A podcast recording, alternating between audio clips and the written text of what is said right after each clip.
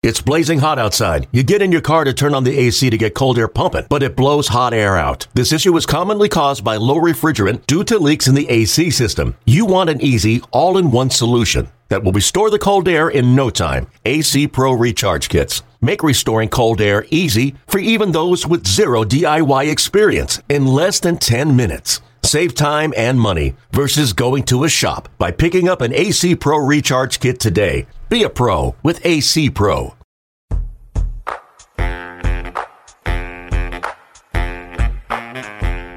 Hey, back to the old normal format, episode number 102 of the show before the show podcast from MILB.com, the official site of minor league baseball. Hi, everybody. I'm Tyler Maun, Sam Dykstra in New York City. Hi, Sam. Hi, Tyler.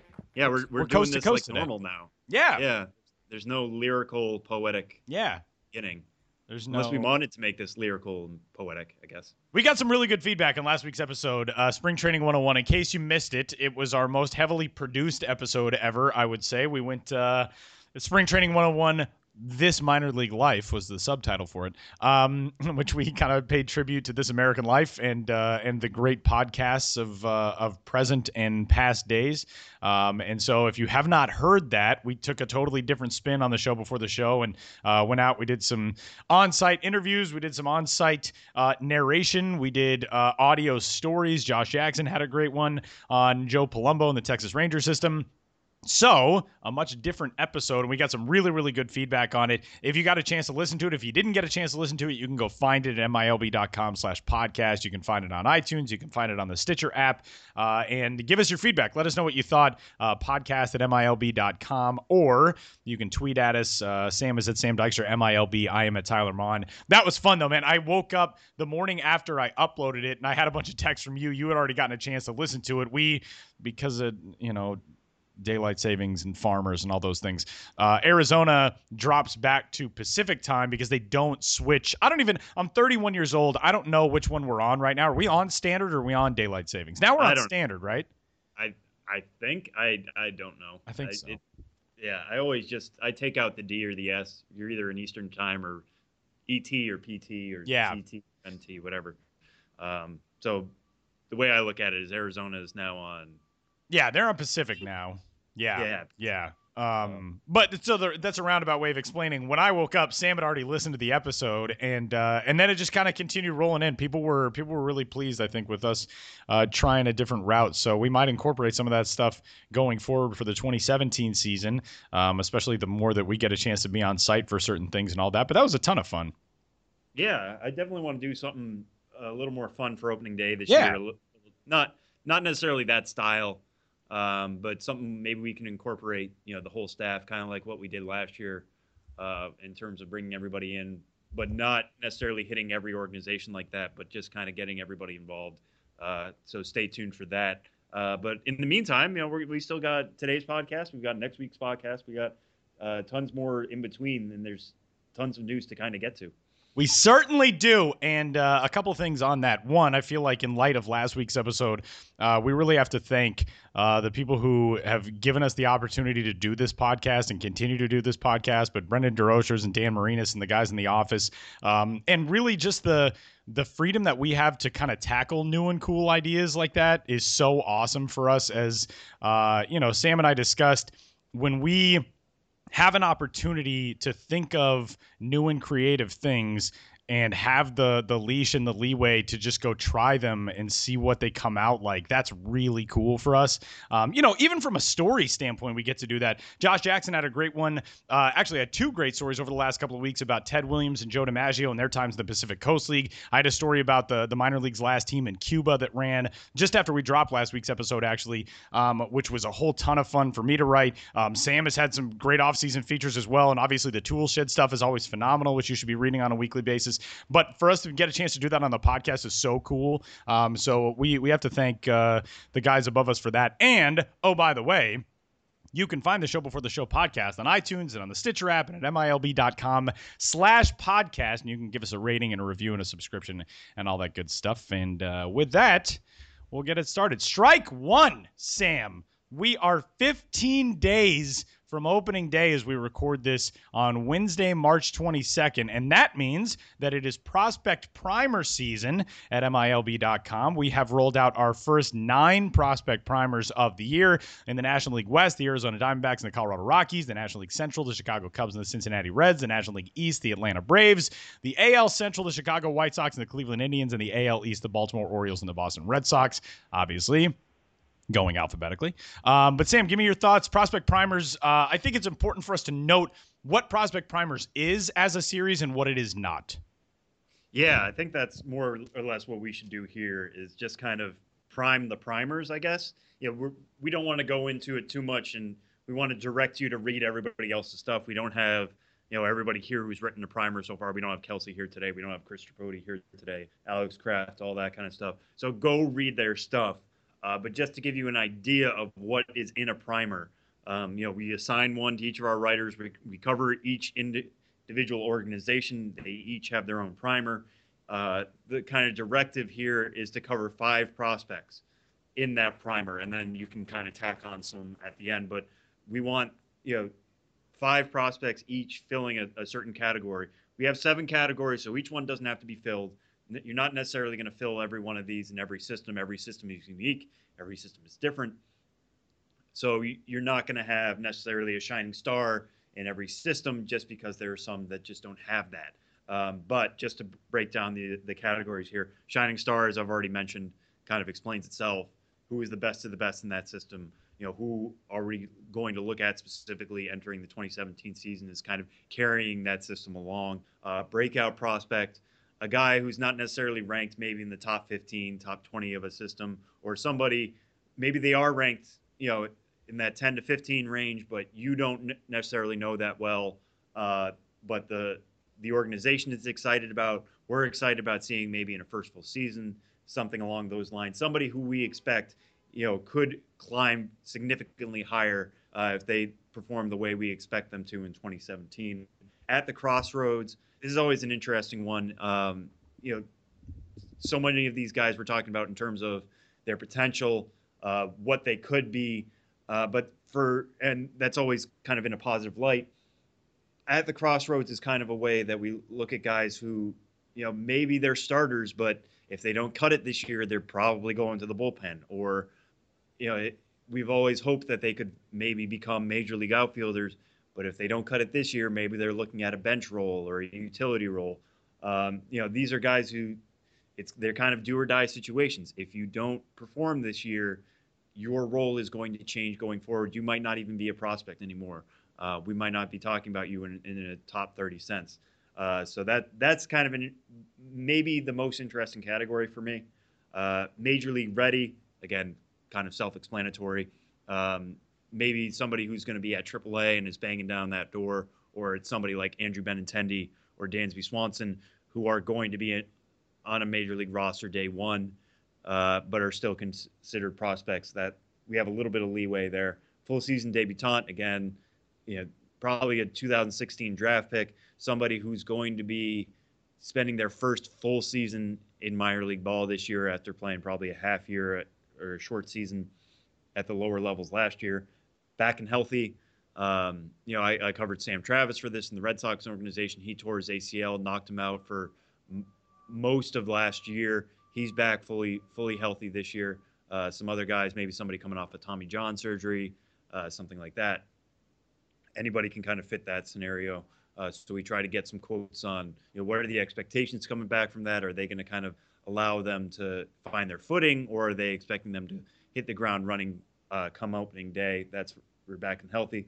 And loudest tool, this can be a wide swath. Um, you know, this is something we're looking at a 70 or an 80 grade on that 2080 scale. Uh, it's usually a fastball. It's usually a, somebody who has particularly great power. Uh, Joey Gallo used to fill this spot a lot when we he was still a prospect in the Ranger system. Um, maybe it's speed. You know, for, we're talking about you know somebody like Billy Hamilton from the days of yore uh, loudest tool, just who has one particular tool that stands out amongst the rest. Uh, so those are the seven categories we kind of work with here in our prospect primer se- series.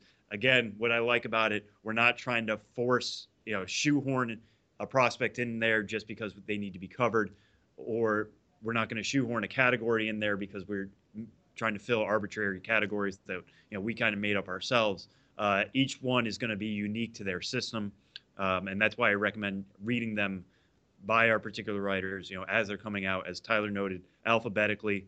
Uh, so go to our prospect primer landing page. That'll tell you when your favorite organization is coming out, or maybe it's already out. Uh, and those do a pretty good job of getting you set, um, you know, for opening day. And they're pretty evergreen. So, you know, even if we're coming out with them two, three weeks before opening day, uh, they're going to hold up, barring significant injury or something like that, uh, all the way up until April 6th. So uh, go check that series out. We're, we're still going to be rolling that out, I th- think, through next week. Uh, but this is always a fun time of the year when we start uh, putting these together. Yeah, it's um, definitely a a different type of series from the other stuff that we run. I mean, Organization All Stars that we run after every season is kind of uh, our version of, you know, personal Milbies, I guess you could call it, where we're actually rewarding somebody for a season. Prospect Primers really we're spotlighting people that we think are interesting prospects. We're not necessarily writing about the five best prospects in a system. We're not writing about the five most hyped prospects in a system. It's people that we have selected based on certain criteria, as Sam laid out, that we think present interesting storylines. So I know, you know, going back through some people's stories from last year, there are oftentimes comments on the stories. Why not this guy? Why this guy? All that type of stuff. It's not a circumstance where we're covering based on a specific reason in terms of on-field performance. It's more of a preview for this year of what a guy's season could look like and reasons why it could be that way. So, type of a, a series that is different for us, but a lot of fun for us too. Um, so yeah, like I said, we've got nine up as of right now when we are recording. Uh, we've got more coming tomorrow. Um, I have the Chicago White Sox, Colorado Rockies, the Kansas City Royals, and the San Diego Padres. So two of my three are up, and by the time you hear this on Thursday, the Kansas City Royals will be up as well. Also, one thing that I love about Prospect Primers, we often get just a glut of extra content that goes onto the blog. So if you check out Milb Perspective, milbperspective.mlblogs.com, there's a ton of extra stuff on all these prospects and more prospects up on the blog as well. So that's always fun for us during primer season. Yeah, for sure. That it's our our times to not only get you ready, but kind of to get ourselves ready too, just to check in where a lot of these prospects are. Um, you know, we don't have definitive assignments all the time, but sometimes we get inklings from our talkings with with guys, uh, you know, player development directors, farm directors, uh, what have you, you know, where they're going to kind of be headed. So if you're looking for a place to get ready, I can't recommend it enough. You know, this is this is where we ourselves get ready, and uh, hopefully it gets you ready as well. It's also really fun too. I mean, we get a chance to talk to player development guys when we go down to spring training. You and Josh and I had the opportunity to visit with a handful of player development people and you kind of get especially as you get to know them more and more after doing story after story you get to have more conversations about the intricacies of day-to-day work in spring training and that's really fun too i'll have a quote from kansas city's director of minor league operations ronnie richardson coming up on the blog on friday about this time of spring for minor leaguers is the crucial stretch because you go from playing intra squad games and doing stuff that's just in your own little hole of Arizona or Florida to finally you get to play some games with guys wearing a different jersey, guys in another organization. You start ramping up to full game endurance basically. You'll play half the game for the first week or so and then you start ramping up. You'll play seven innings you get toward the minor league season. Rosters start to shake out. I mean this is a fun time of year for those guys too. So um, all kinds of stuff on the blog and you can check out the primers at milb.com so that's strike one on this week's edition of three strikes. Strike two sam we have entered the portion of spring where we start seeing top prospects reassigned from major league camp, cut from big league camp. We've already had a lot of big names that have been sent down from big league camp. Um, a lot of guys, not necessarily so surprising that they've been cut. There are some surprises so far. I think in how early a handful of guys have been uh, sent down from major league camp. But what's standing out to you there so far? Yeah, the the one I, I want to get to because I, I think there's one that you're a little bit more equipped as somebody who went to Arizona to talk about. But the one that stood out to me uh, was just because it's such a definitive answer on this question. Uh, Gleyber Torres was reassigned to minor league camp yesterday. I think there was a little bit of confusion. Uh, the Yankees PR department officially said he was reassigned to Double A Trenton, which normally makes people think he was optioned there. He wasn't. Uh, he's not a member of the 40 man yet, so this is just a reassignment. Uh, but you know, everybody in the organization ever since the end of last year said he was going to Trenton. I think Brian Cashman himself, actually, I, I know what Brian Cashman himself said this because he said this at the winter meetings when I was there, uh, that he was going to get baptized in the Eastern League. The reason that's intriguing is comes on a couple different levels. Uh, one, Didi Gregorius is going to miss the start of the season. He might not be back until May, which opens up a pretty big hole at shortstop for the Yankees. Uh, Torres is kind of the assumed guy who's going to take over the shortstop mantle at some point in the Bronx. When that's going to be, you know, probably looking at 2018, maybe you know end of the year this year. But Gregorius had a pretty good year last year. It's not going to be that easy to just knock him off like that um, assuming he comes back fully healthy.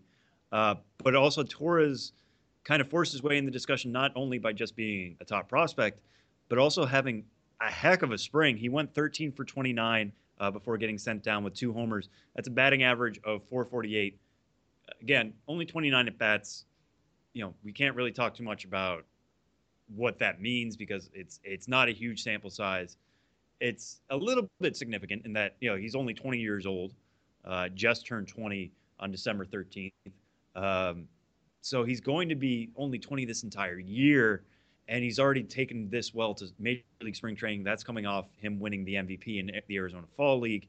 Uh, so of course this is going to fuel things, and the fact that it's New York, you know, puts that to the power of three or four uh, in terms of getting him the call to New York.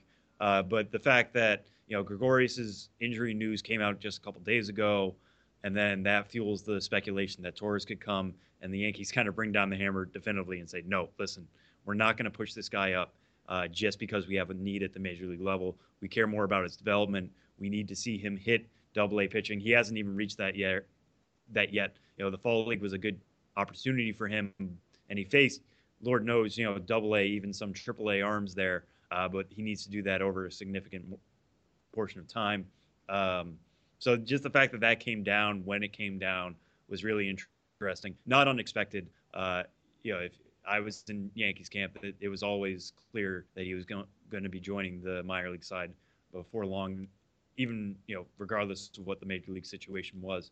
Uh, but um, for them to do it when they did is a, is a pretty clear signal that they are sticking to the plan. Uh, so that's that's the latest reassignment news that kind of stuck out to me. Uh, Tyler, what about for you in terms of you know this is the reassignment season, so they're kind of coming fast and furious. But uh, this week, what is, what has stood out to you? Yeah, two Central teams, uh, one American League, one National League. The Chicago White Sox, as of yesterday, and again we're recording on Wednesday, they reassigned their top five prospects, moving them all to minor league camp. Uh, four of those guys were optioned to AAA Charlotte. That's Yoan Moncada, Lucas Giolito, Reynaldo Lopez, and Carson Fulmer. Three of those four acquired via trade over the offseason. And the fifth prospect, Michael Kopech, was also reassigned to minor league camp, uh, and he also was acquired in a trade over the offseason. Um, so I think that that speaks uh, to the White Sox understanding that this is a, a rebuild, not a reload right now, and there are still stages in development that those guys all need to tackle. Uh, we talked with Carson Fulmer on the podcast last week, got a chance to talk to Chris Getz, the White Sox new director of player development, about Moncada, about Giolito, about Kopech. Um, those guys all have things that they still need to accomplish, especially for the top four of that group, not in rankings, but in their stature in the system. Those guys all headed to AAA. There was a chance that they were competing for jobs out of camp. Uh, now, having been optioned to AAA Charlotte, they're not going to be breaking camp with a major league club. And I think that's a positive sign for the White Sox and a positive sign for those guys from the development side. Uh, and Michael Kopech is going to be a really interesting one to watch, too, because presumably he's going to head to AA Birmingham to start the year. Uh, last year was very successful with Class A Advanced Salem in the Boston system before he was traded over the offseason. Chris Getz could not stop raving about how well he's gotten acclimated to his teammates, to the new surroundings. Obviously, he made headlines over the offseason with the 110 mile an hour throw with the underweighted ball from the crow hop. But that sort of hype oftentimes can lead you, I think, off track into a new system where you come in and everybody goes, oh, well, who was this dude? But Chris Getz couldn't stop talking about just how well Michael Kopech had gotten himself acclimated and enmeshed in the White Sox system. So that's going to be fun to watch as he goes to double A. Um, on the other side, in the National League, the Milwaukee Brewers, I think, are going to have a really interesting mix uh, at AAA Colorado Springs. Among the prospects that they have already reassigned, uh, Brett Phillips, who is a friend of the podcast, and Lewis Brinson, a friend of the podcast, two guys who are going to head to AAA Colorado Springs, where they will presumably hit nine million home runs combined this year. That team is going to be really, really fun to watch. And we we've talked about the Brewers system a pretty good amount, but the thing about that organization right now is Lewis Brinson's their top overall prospect. And he might not be an elite level guy like the top 10 prospects that we've talked about in the MLB pipeline rankings, but it's like 1 through 30 in that system they're all higher on the scale in an average talent level than in any other system. That system may be devoid of just the absolute upper echelon prospects, but every prospect in that system is a good mid to upper level prospect. So that system is going to be really fun to watch develop this season as well. So those two teams kind of stood out for me from spring cuts. Yeah, and, and we got to highlight that, you know, again, this is coming so fast and furious that um, every day guys are getting sent down, they're getting optioned. Uh, at this point, it it's going from kind of the assum- or assumed cuts to the cuts that make you go, huh? Right. Like, I, I, think that White Sox one was kind of that. You know, Reynaldo Lopez has had a really good spring, I think, and Giolito was certainly in that mix to maybe be part of that major league rotation. Um, and so, you know, we go from yeah, Moncada was definitely going to be sent down. That's not a surprise. To okay, now we're starting to actually learn some things about how these organizations are kind of thinking. So even after this podcast comes out on Thursday, um, you know, even after we record this on Wednesday, there, there's probably more cuts coming today. Uh, keep an eye out on the site for, for what's coming, and uh, we'll, we'll kind of break this down on the on the go about what this all means for uh, different organizations and their plans for their prospects going forward.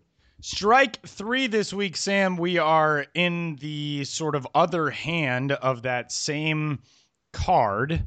That's not even a phrase that makes sense. Um, but where some guys are getting cut, that means the guys left in Major League Camp continue to battle for jobs out of Major League Camp, out of spring training, exiting the season with the Major League club. What is uh, right now a position battle or a rotation battle or something that you've got an eye on as we get to the really the last days of spring training in 2017? Yeah, this one kind of fascinates me, um, just because I think the Nationals, you know, coming into spring after they made the trade for Adam Eaton, uh, you know, shipping Giolito and Lopez out, out to the White Sox, uh, um, among others, Dane Dunning also in that deal. Uh, it seemed like you know they're really going for it this year, and the last piece of the puzzle is solidifying that bullpen, and they just never really pulled it off. And I'm I'm not blaming them for that. You know, maybe there are deals on the table that just didn't work for them. I'm sure if they were trying to get an elite reliever, you know, Victor Robles had to be part of that conversation. And what we know about him in terms of a five, five tool prospect, that was probably a line too far. I get that. So what does that mean for their bullpen situation now? And you know, when I visited, uh, you know, their new facility in West Palm Beach, um, the thing I kind of want to figure out is what exactly is the deal with Koda Glover? Uh, he was an eighth round pick back in 2015 uh, out of Oklahoma State. Even he acknowledged, you know, that's not exactly where he wanted to go in terms of what round he wanted to go. I think he wanted to go a little higher, but the fact that he was with the Nationals last year, they put him on the fast track. Uh, he got up very quickly uh, with them for a brief stint and then was back up in August. Um, ended up dealing with a torn hip labrum uh, that really affected him at the end. He ended up with a 5.03 ERA uh, in 19 appearances at the major league level. Not great, but the fact that we know that he was dealing with an injury at that point uh, kind of you know puts a, a couple extra sprinkles of salt in the way we kind of break down those numbers. And everybody in that organization, I know Dusty Baker has said it. I know the player development staff thinks this. They believe he has closer stuff. They think he certainly has the mentality to be a closer. He himself says he doesn't care when he pitches. He just wants the ball at the major league level. And with the way the relief role is kind of changing, I think that may not matter. I think he wants the ball in high leverage situations. So whether that's the sixth or seventh or the ninth every time doesn't really matter to him. Uh, but the fact that they're keeping him around you know, is kind of telling. Um, and they pitched him a lot in the ninth inning this spring. Now, ninth inning in spring is not exactly the ninth inning during the regular season. It's not a high leverage situation normally. A lot of the major leaguers have left. You're usually getting prospects or scrubs at that point, guys just heading up to, to get some time. Um, so you're not facing quality competition. He's done really well in that role. And, you know, reading some of the comments Dusty Baker has made, they love his stuff. They certainly loved his stuff at the minor league level. So he keeps sticking around. I don't think he's necessarily going to be that closer on opening day, but the with what he has shown now that he's fully healthy, uh, he's forcing his way into the conversation. And if they don't pull off a big move, I wouldn't be surprised if he's their closer by May or June. Um, or maybe they're just going to throw him in the deep water and say, listen, we think you're good enough. We like your stuff enough. We like your mentality enough. Just go get him, and we're going to see what happens. Uh, so I don't think the Nats quite know exactly what they're going to do in terms of that. But the fact that he's still around, the fact that they have not cut him or optioned him back to Syracuse uh, in the way that they you know have done that, or other organizations have done that with some of their top guys, is quite telling. Uh, and that's just going to be fascinating. It, it would be great for the Nats if, after thinking they have this missing piece of a closer, that they had one in their organization this entire time. Uh, so I'm going to be keeping an eye on that as we get closer to opening day. Um, just because, as, as I said, I wrote up the story. You can kind of go read it uh, from last week. Um, but everybody expects so much out of this 23 you know, year old right hander. Are they going to test him as quickly as they possibly could? Uh, should kind of be fascinating. So that's that's one I'm keeping an eye on the rest of the spring. What about for you, Tyler? Yeah, I mean, this is such a fun time of year because really, no matter what, you can pick any organization uh, and spotlight at least one thing that really seems like a lot could hinge on that uh, for 2017. Obviously, for those of you who know, I am close to the Colorado Rockies organization and that I live in Denver and that I generally write our Rocky stuff. And so this is kind of a, a shameless admission that I was intrigued by this battle already, uh, the back end of the Rockies rotation. And then the Rockies had a really brutal turn of events when pitcher Chad Bettis uh, saw a remission of his cancer that the Rockies thought and Chad Bettis thought was uh, was already taken care of, and obviously it's it's never going to be that way uh, completely. But uh, cancer went into remission over the offseason. He had had surgery. It seemed like it was fine. The cancer has since spread. A couple weeks ago, Chad Bettis uh, posted that on Twitter that he was going to be undergoing treatment again. He started his chemotherapy this week. With that from a baseball standpoint, it's opened up not only one starter job uh, in the Rockies rotation, but there was already a starter job in the Rockies rotation that was needed to be claimed. And for that group, it seemed like coming into this part of spring training, this would have been a two horse race between German Marquez, who the Rockies acquired from the Tampa Bay Rays a couple of years ago for Corey Dickerson, and Jeff Hoffman, who was the prize piece of the Troy Tulowitzki trade back in 2015. But there are some other guys who put themselves in the mix for that. One of them was Kyle Freeland, who was a first round pick, actually the pick ahead of Jeff Hoffman back in 2014. The Rockies took him. He's a Denver area guy. He's pitched very well in the spring. Another dark horse candidate who's not going to make the rotation out of spring training, but another guy to keep an eye on is Antonio Senzatela, who's a right-hander out of Venezuela. Throughout his minor league career, has been outstanding. Last year, battled a shoulder issue, and also in another really just kick in the teeth kind of turn to this story. Last year, he also dealt with cancer in his family, lost his mother to cancer. The Rockies uh, sort of acknowledged last month that Antonio Senzatela had to leave the Double A Hartford Yard Goats last year to go home and be with his mother before she passed away. Um, that wasn't something that anybody was aware of outside of the organization prior to this spring. But Senzatela has come back He's looked really good. He's impressed the major league staff. Um, so he's left a mark there. But this is a team that coming into 2017 is kind of a fashionable pick to compete for a playoff spot. Maybe not the National League West title because of how good the Giants and the Dodgers are going to be, but maybe a team that can hover around 82, 83 wins, push for a wild card. Chad Bettis' diagnosis really throws that into question. And these guys now are competing for not one, but two available spots. There are some other major league guys who are in the mix for that as well. But that, because of the way that has turned over the last couple of weeks, this is the time of year where all that stuff gets decided. So that's uh, that's stuck out to me. Yeah, and ju- just to throw one, you know, there's a lot on pitchers, but uh, just throw one out on on uh, the Pittsburgh side for their rotation. Uh, we always knew that uh, fifth rotation spot was going to kind of be in question.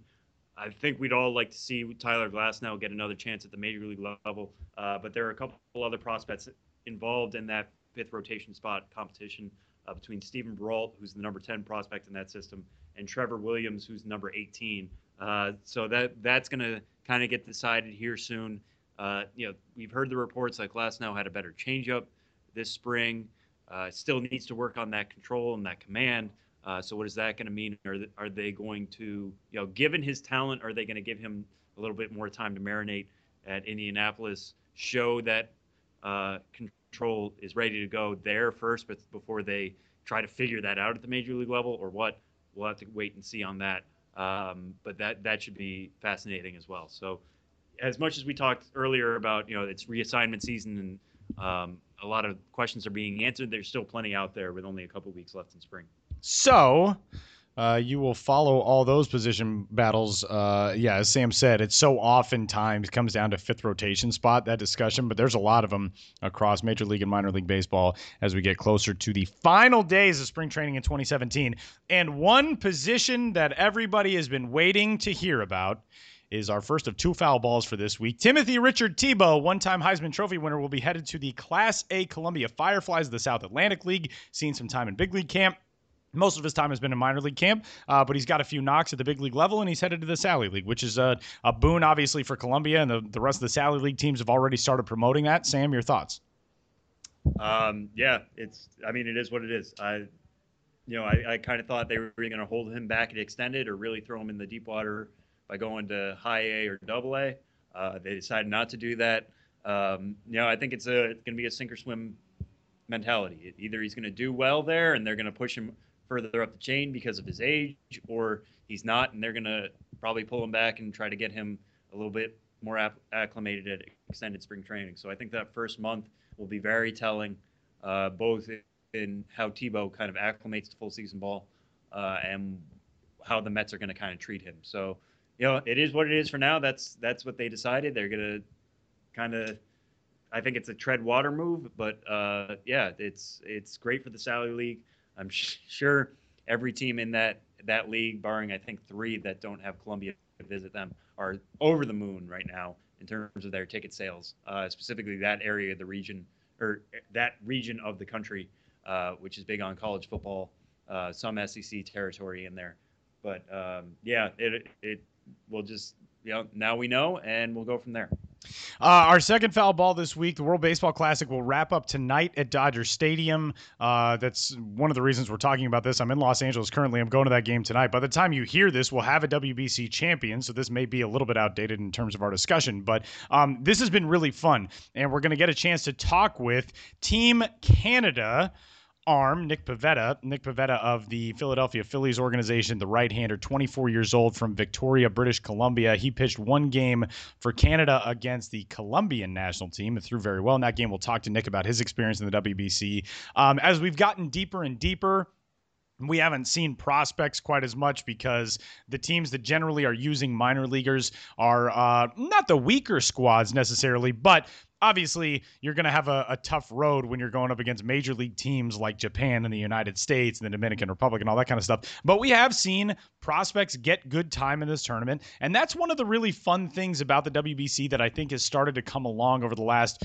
two iterations of the tournament, really, is that it's not just for the major league stars. You start to see guys at the minor league level that, you know, Jorge Alfaro is a minor league teammate of Nick Pivetta, was a very productive member of that Colombia team. Um, some of the really bright prospects in baseball, especially guys outside of the major powers, Japan and the United States and the Dominican and Puerto Rico, they get to lead those rosters, and I think that's really cool. What uh, what have you liked about the WBC from a prospect standpoint so far?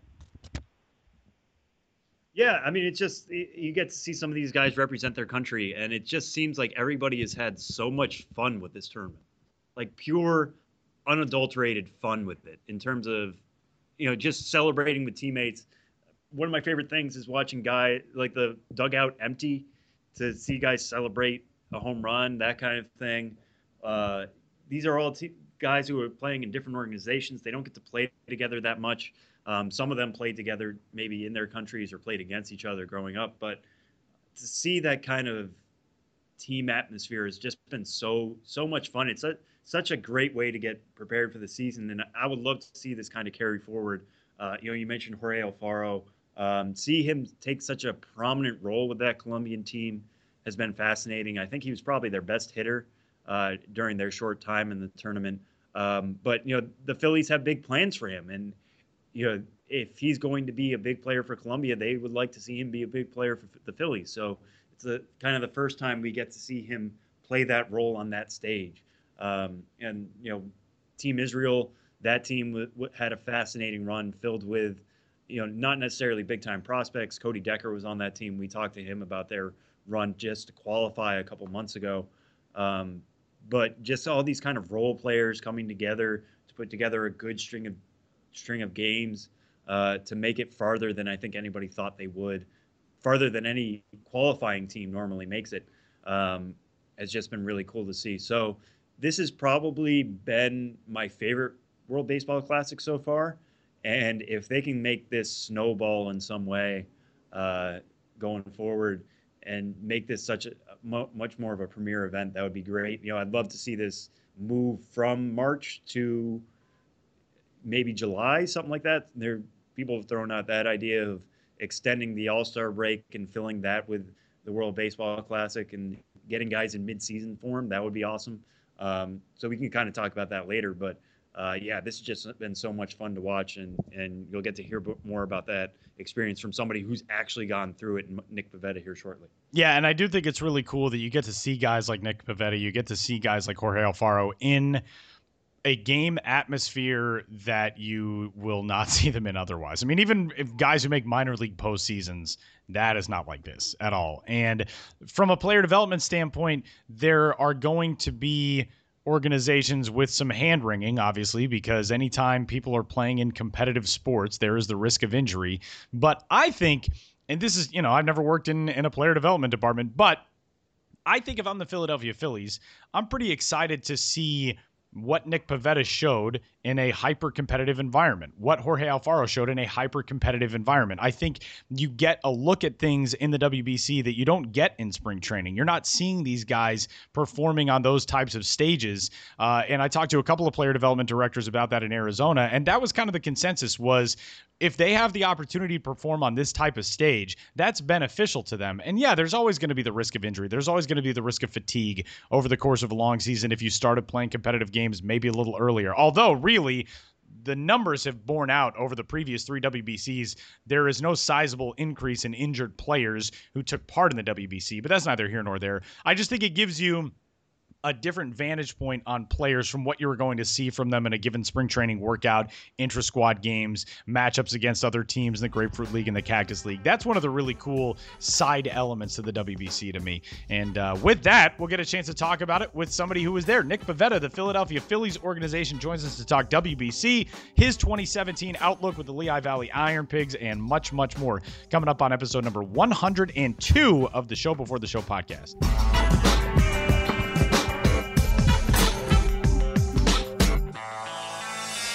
We are headed to the Philadelphia Phillies organization and the 12th ranked prospect in that system, as well as Team Canada right hander Nick Pivetta, who joins the show from the Grapefruit League in Florida. Nick, what's going on? How's Florida treating you? Uh, it's good. We uh, we had a we had an earlier day, half day today, so just inter squad. So I got got done got done early today. So been good so far. We were actually just talking about that a little bit. What this time of the minor league schedule is like for you guys in spring training. Give us kind of a rundown of you know from when you got to camp. Obviously, you had a, a different road, and we'll talk about that with the WBC and playing with Canada. But from where you start with workouts and then inter squad stuff and playing games against other teams now over the last few days, what has the transition been like for you guys on the minor league side so far? Uh, it's been good. I mean, I've been down in Florida since uh, January 15th, getting ready for the WBC. So I feel like uh, I've been a little more amped up than uh, a lot of the other guys. But a lot of the other guys are starting to like get into season mode. I mean, we're starting to get in four or five innings for those starters. Uh, hitters are pretty much ready for season. We've only got about 10 more days ish until we start breaking for uh, for our affiliates. So I mean, everybody's just we got here, we got comfortable, and now we're getting even we get everything uh, ready for season. Well, Nick joined the Phillies organization in late 2015 with the Jonathan Papelbon trade, and now at the verge of breaking through. Uh, saw some time five starts last year with AAA Lehigh Valley. And before we talk about the the WBC stuff, Nick, um, at this stage, you guys really start to shake down into what your rosters are going to look like. So for you, getting back into camp from the WBC, what you know, how does that work for you in terms of the groups that you're working with? What pitchers, what pitching coaches? Where are you right now and getting set for where you're probably going to debut? This year? Uh, you know, I got there. It's kind of broken up to like one, one through five groups. So uh, when I when I came back from the WC, uh, I was down in the minor league side. Um, in Group One, I'm working with uh, Steve Shrinky and uh, Greg Legg. Steve, Shrinky and Greg Legg would probably be the Double A coaches. Um, La, David Lundquist and uh, Dusty Wathan are up up at the big league side still, so I'm sure they'll be trickling down eventually to get affiliated with all those guys in those groups. So I mean, nothing nothing is really set in stone yet. I mean, there's still a lot of movement that can happen and will happen. It's just you kind of go there each day, you just get your work in to get you ready for for your season. You know. All right. Well, Nick, one, one thing we, you know, as Tyler kind of teased, we did want to talk to you about your World Baseball Classic uh, experience with, with Team Canada. Um, one thing I'm kind of interested in, just to, to get it rolling. I mean, how does involvement start uh, in terms of you know, do they come to you? Do you go to them? How, how does your involvement, you know, with the World Baseball Classic, specifically with Team Canada, who are you working with to get that kind of rolling? Well, what it all started when I was 16. I played for the junior national team uh, for about two and a half years uh, through I mean, I was 16 to 18 years old when I was playing high school ball, so I was very involved in it with them. I actually went to the World Juniors with them in 2010, and so when I was with the Nationals, I wasn't. The Nationals didn't really let me uh, go and play for them in the Pan Ams and in some of the qualifiers. So when I made it with the Phillies, um, Ernie Whitt is actually our catching coordinator, and he's our head coach for uh, Team Canada, the seniors men's team. So when I got there and when it was announced, I mean, they were pretty on top of me for going to that. And I mean, I always had the drive and wanting to go play for it. So I made it known to Ernie that I was ready to play and I wanted to play for that team. And they, they had wanted me to play. So, I mean, f- probably three months ago, I've known that I've kind of had an idea of that I would be going. It was just the whole, are, are the Phillies going to let me play? And of course they let me play the one condition was I had to get down there early and get my arm ready and get my innings in. So, like I said, I was down there on January 15th, um, and I was throwing lives er, late January, early February, and getting my innings in. Uh, so I was by the time I hit, I was big league camp even started. I was ready for two, three innings. So, just getting getting ready for that tournament and having constant communication with everybody. You know, I mean, it was so much me going after them as more them coming to me but it was me being open that I wanted to play for that team. So when you're, you know, you, you're preparing that early and you're preparing to, to be in a game that matters. I mean, the Grapefruit, Grapefruit League, for all for all it is, you know, doesn't nobody cares about the standings, that kind of stuff, whatever. So when you're preparing for a game that matters, like the one you you had against Colombia, I mean, how different does that game feel to what you're normally doing in spring?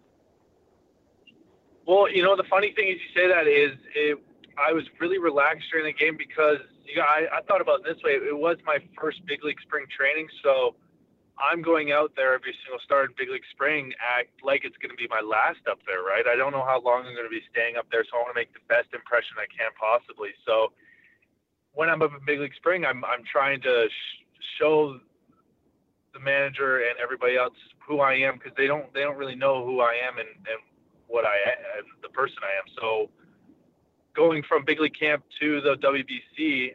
And the great thing, Ernie actually said that it's playoff baseball in March. You know, it's it's it, there's nothing like it, right? Guys have to wait the, the whole entire season to get to this type of baseball, and we're just kind of thrown into it. So my mentality was go out there, do the best I can, but also stay relaxed at the same time. Kind of bring what I learned from big league camp and the mentality I had toward that to the to the WBC as well.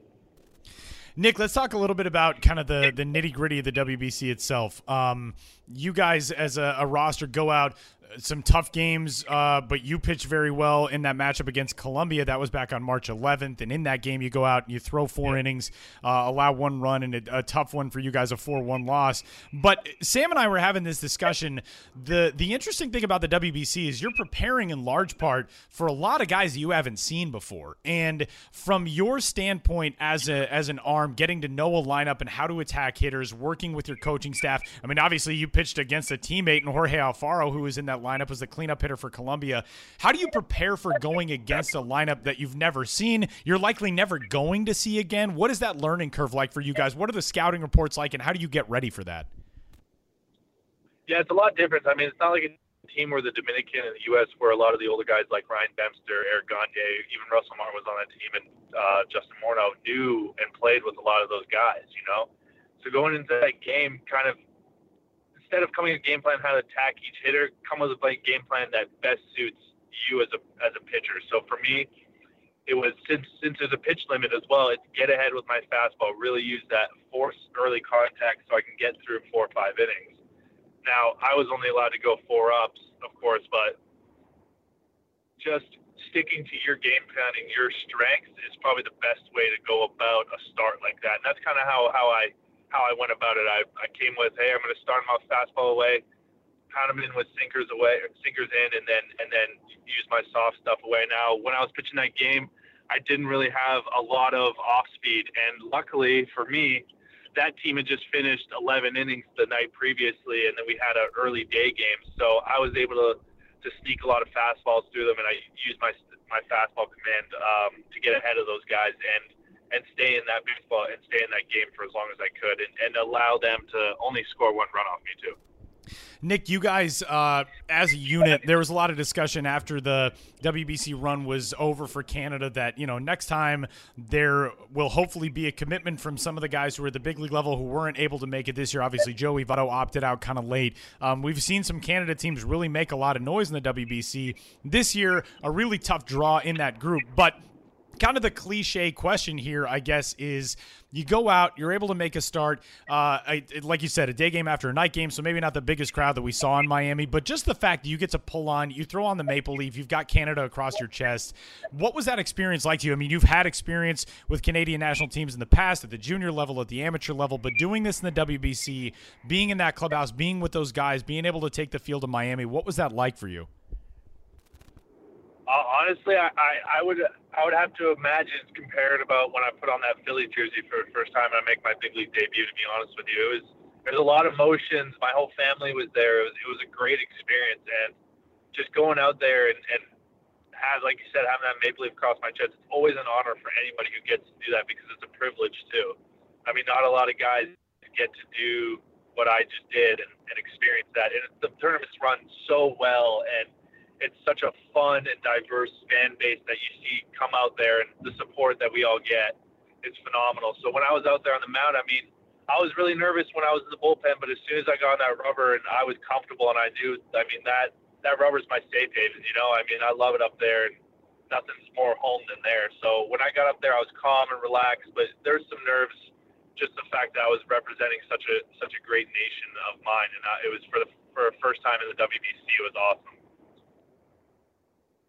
And just to go back to how you kind of attack that start, you know, before you were saying, you know, you kind of had a plan because you hadn't seen these guys before, but when the Phillies send you off to, to go on this tournament, I mean, they want to see you develop in a certain way this spring, you know, getting ready for, you know, the upper levels, you know, to start the, the minor league season. What was that conversation for the way they kind of wanted to see you pitch, or did they just kind of let you go? Honestly, the Phillies were super hands off. They were just, hey, go out there and have fun. You know, just do your thing, have have a great time. It's a great experience because there's guys that have played in those those games before, and you know, they just they said have fun. You know, do do what you need to do and just just have a good time. And that's kind of what I what I got from it. And then when I came back, I was I had nothing but positive things from everybody. It was congratulating me on a good start, and even though we lost, I mean, everybody was happy with with what I did. And uh, just to, to go back to Tyler's point before about you know facing Alfaro, I mean, how much did you guys kind of talk about that, or did you talk about that at all? And what is it like facing him? I know. Yeah, I mean, we, we, we joked. Yeah, we joked around about it. I I was like uh, just just playing around. He, he said he's going to hit a home run, which he almost hit a home run off me. I threw him a, a one-two changeup or a, one, a two-one changeup, and he almost took it deep. Luckily, there's a nice little gust coming in from center, but I mean, it's always good facing guys that you know too, because I know how to I know how to attack them too, also. So it gives me a little bit of an edge, you know.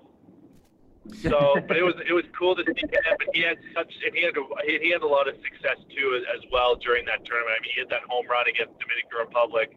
That was phenomenal, right? I mean, though you can't you can't write that stuff up. So just I mean, facing him was really really cool as well. So it was a lot of fun. Nick, let's say this: you go back to camp. Uh, you know, you're around other guys, either Canadian guys or other guys who maybe down the road will be thinking about participating in the WBC. What do you convey about that experience, especially to your countrymen, because you want to build the strongest roster possible for 2021? What what will you relay to other guys about what that was like for you?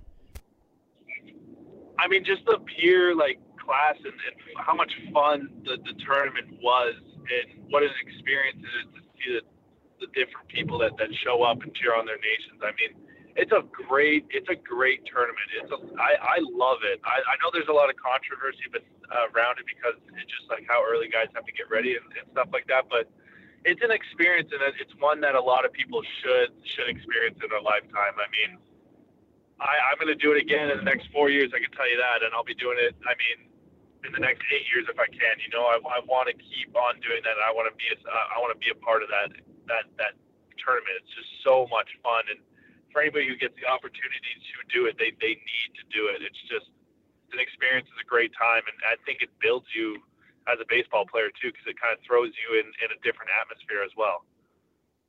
Mm-hmm. And uh, Nick, we want you know since we have you on, we want to ask about your kind of outlook for 2017. You mentioned you know this was your first time big league camp. You're trying to impress there. Uh, you know, you got a couple starts last year at Lehigh Valley what do you think you need to do this season to kind of become a polished product and you know show the Phillies that you're they're ready for major league time? I mean, I know that Lehigh Valley rotation is going to have a lot of quality starters. What do you think you need to do to kind of stand out?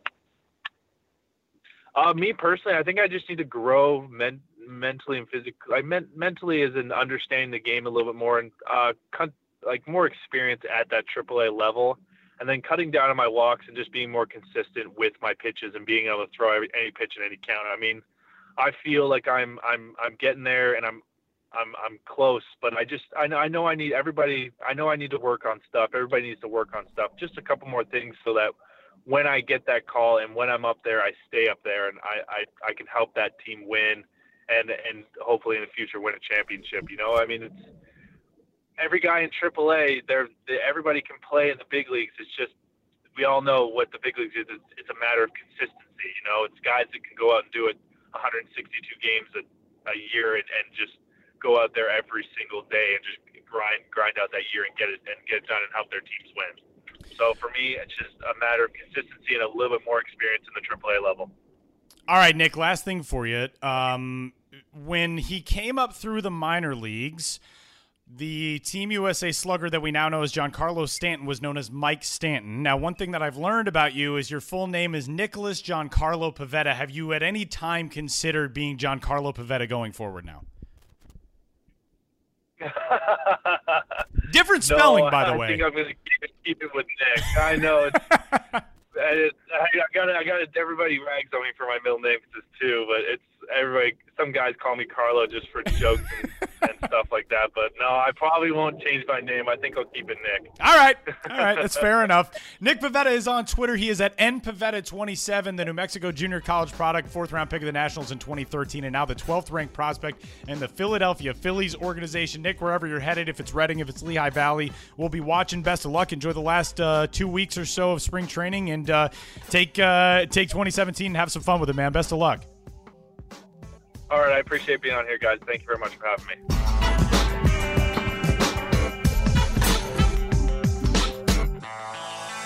Well, finally, we are uh, getting a chance to visit with our good pal Benjamin Hill. We skipped Ben through the rotation last time. Felt like he needed some uh, some time away, but uh, he got healthy. He got right and uh, killed it last week. Five blog posts posted on one day. Um, just all kind, you know, Ben. It's uh, the rejuvenation, the resurgence coming out of the spring training break. I feel like it did you a lot of good. This staff is very pleased with your progress. Well, thank you, Tyler. I, I appreciate that. um, I, I, did go on vacation, and by go on vacation, I mean just didn't go to work. I just stayed at home and just simply did not work. Took a little time off. That's pretty solid. Um, yeah, it was actually fun. I did a lot of stuff. I went to the racetrack by myself and cool. uh, lost money on horses. I saw some movies. Nice. John Wick 2. I, I recommend it. Um, I saw Manhattan at Film Forum. You know, a little Woody Allen. I saw. Uh, what did I see? I saw Get Out. You know, I how is that? Time, all by myself. Get Out. Yeah, great. Phenomenal. Fantastic. Okay, I really want to see it. I really do want to see that. it's great. I would I would highly Ben's Biz recommends Get Out. Okay. Um, my only criticism of it is I thought it was too similar in uh, construction to Rosemary's Baby. I felt like it was just so Interesting. Uh, analogous to that classic movie, but very, very, very good movie. I, I recommend it. I could talk about many pop culture things for a long time, but I know that's not uh, what I'm here for. That's for our super secret podcast. Exactly. That's for the that's for uh, subscribers only, paid content. Um, I would like to just point out that you guys went wild with saying last week's podcast, in which I was not on, was the best ever, and that hurt. You know, it hurt to not be involved and then hear that it was the best one ever. I feel like we just Uh, called it like the most unique one ever. Like the most. No, there was the most definitely. This is the most fun I had. This is the happiest I've been in my life. I love Josh and Sam. I like who needs Ben. I, it just made me feel very expendable. There was a lot of that. Um, That's true. Yeah, it, it hurt. Okay. Well, we'll try to do something special for opening day. That's definitely totally going to include you. It's just 100%. all. It's all So- Ben. It'll be 100% Ben related. Well, I don't want to make promises. Look at Sam just already bailing on it. That was Sam, Ben, by the way. That wasn't me. That was Yeah. Sam, in case you're wondering. It's okay. I, I would just prefer honesty. If you don't want me involved, just tell me, okay? oh man. Well, the people who do want Ben Hill involved, in addition to us, uh, minor league teams from coast to coast are going to get a chance to see Ben live and up close and in person because the road trip schedule is uh, partially out now and coming out the rest of this week. Um, very exciting stuff. Ben, kick us off. I know Frisco was already out there. That you were going to be going to Frisco to visit the Rough Riders. They called you MILB legend, I believe. Um, but on top of that, icon. I'm, I'm an icon. That's right. You're an icon.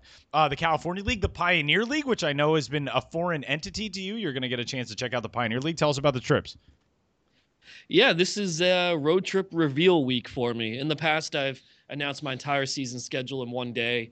Uh, I'm being kind of uh, precious about it this year, taking a cue from a lot of minor league teams who roll out their promo schedule throughout the course of a week. You know, with fireworks nights and then theme nights and then day of the week promotions or what have you. Uh, I took a cue, a, a page from that playbook, and uh, I've been announcing the trips incrementally. And uh, my first trip of the year is the Frisco Rough Riders, and that's it. I've very rarely ever just visited one team, a one and done. But I've been to every team in Texas. I've been to every team in the Texas League. Um, I'm trying to uh, maybe take a surgical strike approach this year, one necessary, as I uh, come perilously close to having visited every affiliated minor league stadium. And um, I got to be honest, uh, the Rough Riders for a lot of years were a team that didn't really catch my eye. Seemed a little bland in their marketing promotion, just overall, uh, you know, aesthetic. Yeah, obviously, successful team, but but not one I was you know crazy to visit. But you know, new ownership the last couple years, uh, the rebrand, tons of stadium improvements, just a, a real uh, whole rejuvenated energy to that franchise, um, and of course the lazy river in the outfield, which I'll get a chance to ride and hopefully find something uh, fun and unique to uh, to report on uh, while I'm in the lazy river, maybe conduct an interview. We shall see. So Frisco Rough Riders, I am coming to you April 20th and 21st. Uh, three nights in Frisco, two games, and then I'm coming back to New York City. And then uh, in May, I think you're heading to, to California again this year, hitting up Inland Empire, Lake Elsinore, Lancaster, and Rancho Cucamonga. Um, what are you kind of expecting out of that trip? Yeah, that's the uh, Cal League South Division uh, in the now only eight team California League. Um, yeah, I haven't been to Southern California since 2011. And, uh, you know, I've been to California in 2013 and I was there last year, but uh, never really hit the uh, southern portion of the state for minor league baseball. So I have been to Lancaster, Lake Elsinore, and Inland Empire, but it was 2011, you know, ages ago. And I missed Rancho Cucamonga the first time, and that's the last team in California I have to visit on my uh, checklist that probably only I care about. And uh, I'm looking at the graphic that was made to uh, announce this trip, and I'm realizing uh, your friend and mine, Twitterless Danny Wild, misspelled Inland Empire. Inland um, Empire. He wrote I N D L A N D. Um, Indland. We got to get on Inland. We got to get on Danny Wild about that. He needs to do better work. Twitterless Danny Wild, author of Minoring and Twitter and misspeller on Road Trip Graphics. But anyway, I'm looking forward to that trip. Um, haven't been to a lot of those teams. On two nights in Lancaster, two nights in Lake Elsinore. I think some fun things will uh, will happen there. So there's also a, a Pioneer League trip coming up, and um, I'm I I'll I'll be forthright. I take issue with this trip, uh, as we will soon find out. Ben is coming to uh, my bureau of the minor league baseball world, uh, since I am the the Rocky Mountain bureau chief. Uh, Josh Jackson is our Pacific bureau chief, based in Los Angeles. Um, but Ben is both coming to that region and also just avoiding the state where I live entirely. Explain yourself. Well, yeah, I, that's exactly what's happening. Um, Uh, first of all, answer this question: How dare you? that's not a question, Tyler. I mean, it has a it has a how. That's, yeah, that's a how. How dare you, Ben? Question mark. Well, you know, we have to make tough decisions in life, and uh, this time around, I made the decision to completely ignore the state of Colorado and um, you know all the residents therein. Oh, no, that's cool. state of Um, what I was set out to do with this itinerary, I'd never been to the Pioneer League, eight teams there, and I'd never been to the Salt Lake Bees and Colorado Springs uh, Sky Sox in the Pacific Coast League. My goal was to make an itinerary that had all 10 of those teams, the Pioneer League, Salt Lake, Colorado Springs. But I just could not get a coherent itinerary together. And at the end of the day, I said, you know what? I can make this happen if I cut Colorado out of this. So I'm not going to Colorado Springs. I'm not going to Grand Junction. And at the end of the season, spoiler alert, if all goes well, those will be literally the only minor league teams uh, that I've yet to visit. And um, I'm sorry, Tyler. I'm See, just, for a second there, I thought you were going to say, and at the end of the season, if all goes according to plan, there is a weekend where I can make that work or something. And no, you just you teased it with that and then said, "Oh, those will be the only ones I haven't gone to." No, that's cool though. That's fine. You got you got to leave some meat on the bone for 2018. Though. Sure, whatever. Sure. yeah, I that guess. that is true. That's That cool. is true. I, That I'm, just I'm means running, you know he's coming to you in, in 2018, Tyler. Yeah, good things come to those who Oh. wait, and uh, we will have such a good time. We will have such a good time. Movies will be made about uh, our, our friendship when I visit Colorado and the good times we have and the way that we're really there for each other emotionally and uh, all our common sensibilities and the things we do. We are. And- That's true, actually. People people will think that that is like a sarcastic thing, but really, the the three of us and and uh, and Ben and I, we really yeah, we really connect on all those things. That's a it's a very true fact. Yeah, so just just look, just just wait for it. Okay. Good things come to those who wait. Colorado 2018. All right, whatever. um, well, let's uh, let's continue the the conversation. It's not going to be just a Western swing, Texas in the California League and through the Pioneer League, but you're going to head uh, up east. Last year, you were scheduled to check out Dunkin' Donuts Park, the home of the Hartford Yard Goats, like three different times in the season's first couple of months, and then the Hartford Yard Goats never even got to check out Dunkin' Donuts Park. But that's actually going to happen this year in a Northeast trip. Yeah, I, I don't want to go into much detail yet because I have not announced these trips uh, yet. Uh, coming later in the week or maybe even on Monday. But yeah, spoiler alert, I am happy to acknowledge that I will be going to some ballparks around the Northeast and Hartford's Dunkin' Donut Park. It didn't open in 2016, but fingers crossed, it looks good for 2017, and I'm uh, really looking forward to checking out the Yard Goats. So much Twitter Twitter interactions with them over the last almost two years, and to uh, actually have a real tangible product is something I'm looking forward to experiencing. You can eat it All up. right, well, the real quick, we got we got to touch on this too. Um, not you know not a trip news exactly, but this has just been an ongoing story. I don't even know how far back this feud goes between Fresno and Lehigh Valley. How far Well, it, do it, we have like an, a day zero of this? in my blog post, I pr- tried to provide a little timeline. We're, of course, talking about bacon versus tacos, the latest uh, salvo, the latest uh, development in the long running Fresno Grizzlies ver- versus Lehigh Valley Iron Pigs um, beef, as you will. Um, so yeah, let, let's uh, let's go through this. And this is as far as I can piece together the timeline. These teams have been uh, at each other's throats for a couple years now. Here's how it breaks down. the Lehigh Valley Iron Pigs in 2014 introduced their bacon themed uniforms that they wore throughout the season. You know, very popular caps with a strip of bacon um, on them, and um, you know, real successful uh, rebranding. Not not a total rebranding. I mean, they're still the Iron Pigs, but they uh, they have uh, strong bacon elements to their identity. Then the next year, the Grizzlies announced that they would be the Fresno Tacos for a game, and uh, they announced those uniforms.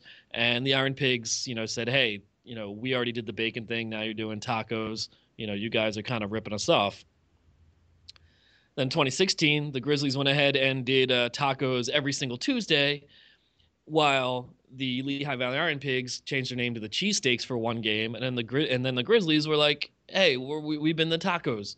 And now you're you're ripping it off and coming up with your own food name, the cheesesteaks. Now you're ripping us off. So they're going back and forth. They're always beefing on Twitter, and now it, they have Beefing. launched yes Twitter beef in quotes in quotes, and uh, now they've launched baconversetacos.com. It's an actual website. It has an actual video game on it involving both bacon and tacos, and uh, the whole premise here is that fans can vote either using uh, hashtags on Twitter or through this baconversetacos.com website. And uh, whatever team gets the most votes, the other team will have to wear that cap during a game this year. So if uh, the tacos, Fresno tacos prevail, Lehigh Valley will actually have to, you know, wear tacos hats on the field. And even just talking about this now, I'm realizing how ridiculous it sounds. And we're so immersed in this world, it's just kind of like, oh yeah, you know, that's today's news. Who cares? My, my thing is just imagine being a player about you know like you're supposed to feel shame if you're a Lehigh Valley player wearing a taco jersey or a taco hat or if you're a Fresno player wearing a bacon. You don't care. Like the people who have to actually wear this stuff, they're just you know, okay, cool. Yeah, that's true. The the another players really get kind of thrown under the bus. The front office have this is like life or death, but they don't have to do anything for it. I mean, they they have to push the contest, but they don't have to wear the hats. Yeah, and I don't think the players are really going to care one way or the other. Um, but it'll make for a good visual. Uh, something I mentioned on Twitter is that I do think this should go further. I think the winner of this contest, uh, the loser of this contest, should be forced to abolish that element of their identity forever. If the tacos win, then Lehigh Valley can never wear a Wow. bacon. Like, come on, high stakes, guys. Oh, we'll wear a cap for one High, game. high, High high stakes. stakes, high Yeah. stakes. Yeah. Get it? Yep, yep. I, I get it. Like a like I a said it. like a Twitter beef. Get it? Yeah, I get it. and, and you can read all about it on my blog, which is on Medium, which is uh, how I like my medium with a T steaks. and an A in there. Oh, M E A T I U M. I meant medium, like you know, medium rare, but yes. Oh no. Okay. we're Oh, oh, yeah, that works too. but no, Medium. Yes, you can read about it on my blog on Medium. Okay. This is a great joke. We just keep. Yeah, we this just is really good. Yeah, and if the Fresno Tacos win, there'll be a celebration. and if they lose, they'll be a shell of themselves. Exactly. Um, it, it- this is going to be interesting though because these are not only two of the most creative front offices in terms of of that type of stuff, the promotions, the logos, the uniforms, the wacky ideas, but they're also very good in mobilizing their fan bases. It seems like too. They have really wide reaches. They have really wide regional reaches. Uh, Fresno in the, that entire area, they draw from all over that part of California. Uh, and for Lehigh Valley, it's kind of the same way being where they're located sort of near Philadelphia, but kind of also off in their own little enclave. Uh, that's going to be really cool about this, too. I feel like of two AAA teams that have the ability to make this as good as possible, these would probably be the two. Yeah, they set the template for this for years with how they branded themselves and uh, constantly innovating and uh, constantly thinking outside the box. And as a result, being two of the teams I've covered the most uh, for quite a number of years now. So I really do give them credit. Yes, I do believe there should be higher stakes in this contest, but uh, I give them credit. They're just constantly staying in the minor league baseball conversation and not just staying in it, but you know, often leading it and initiating it. So you really got to give those guys a, a lot of credit. So that is coming up, and Ben's uh, road trips not only coming up in the reality of the trips themselves, but also coming up in more announcements as to what Ben's road trips will be for the back half of the season. And keep an eye out on that. And if you're in a minor league market and you want to be a designated eater, there's information on the blog about how to get in touch with Ben for that. Ben'sBiz.mlblogs.com, and the stories and stuff, as always, at MILB.com. You can follow Ben on Twitter. He is at Ben's Biz, and uh, you know sometimes a, a turn out of the rotation. It's just uh, it's just what a guy needs. And and uh, you know Ben come comes back to us better than ever. This is uh, this is incredible stuff. All right. Well, I appreciate your spin on it, but the hurt doesn't go away. It really does not go away. I will feel it for a long time. It's lingering. Um, it definitely just kind of puts a cloud over how I feel about myself. But anyway, it was good talking to you guys again, and uh, we'll we'll get through this together. Thanks, Ben. You're welcome.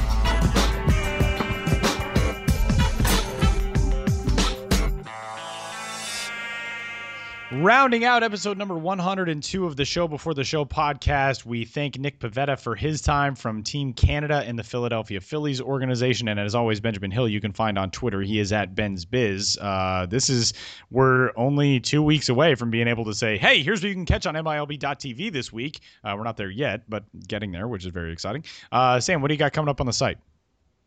Yeah, I, I, like that you brought that up just because I think we need to get in that mode again. yeah. This like, is what I'm excited yeah, to see. at the end. Right. Yeah, we need to do the MILB TV thing. Oh wait. Um, yeah, so I've got for this week, uh, I've got a tool shed coming on Friday, which is just kind of going to be my own fantasy primer. It's not necessarily going to be, you know, here are prospects you should add to your to your roster immediately. You know, I, I don't think I need to write that Andrew Benintendi is going to be in the majors.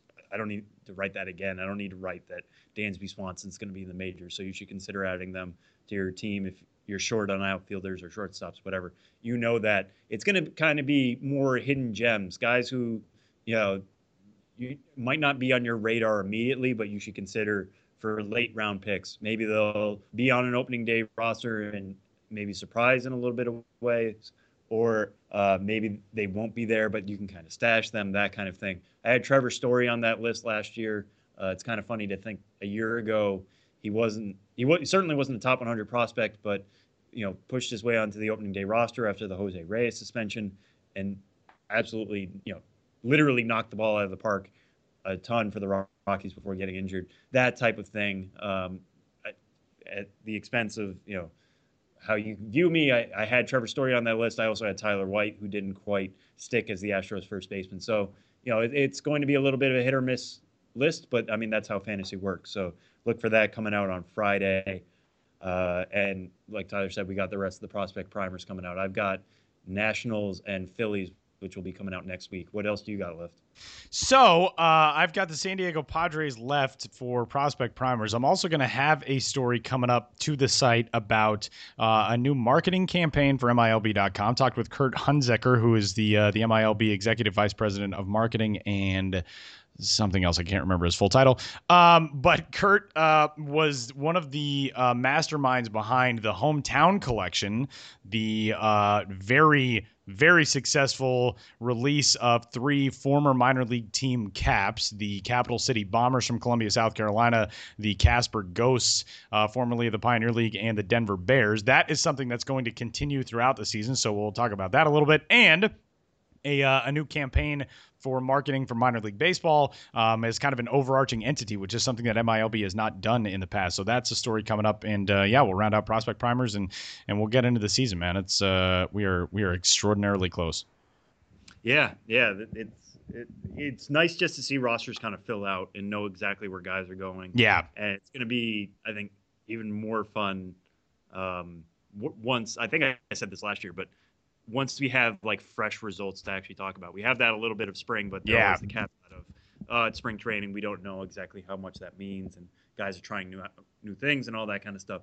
Once the season starts, it starts. That's when we can start start talking about performance being performance and what it is. So yeah, that's going to be a lot of fun. So you can catch all that and more at MILB.com. The blog is MILBprospective.mlblogs.com. That's prospect, I V E Get it? Uh, so you can check out more from Prospect Primers there and uh, all kinds of stuff getting you set for opening day. For Sam Dykstra, I'm Tyler Maun. Episode 102 wrapping up. We'll talk to you next week.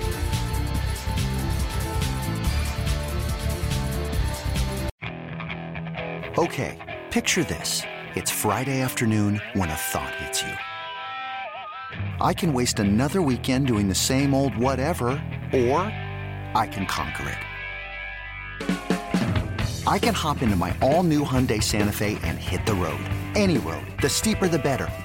Because my all new Santa Fe is available with H track, all wheel drive, so I can hit the trail without a worry in the world. Heck, with three rows and best in class rear cargo space, I can pack the whole family in with all our gear. We've got available dual wireless charging for our phones, so we'll never lose touch with civilization, and we won't lose touch with the primordial power of Mother Earth. So, which is it? Waste the weekend or do something a little more epic? And conquer it in the all new Hyundai Santa Fe. Visit HyundaiUSA.com or call 562 for more details. Hyundai, there's joy in every journey.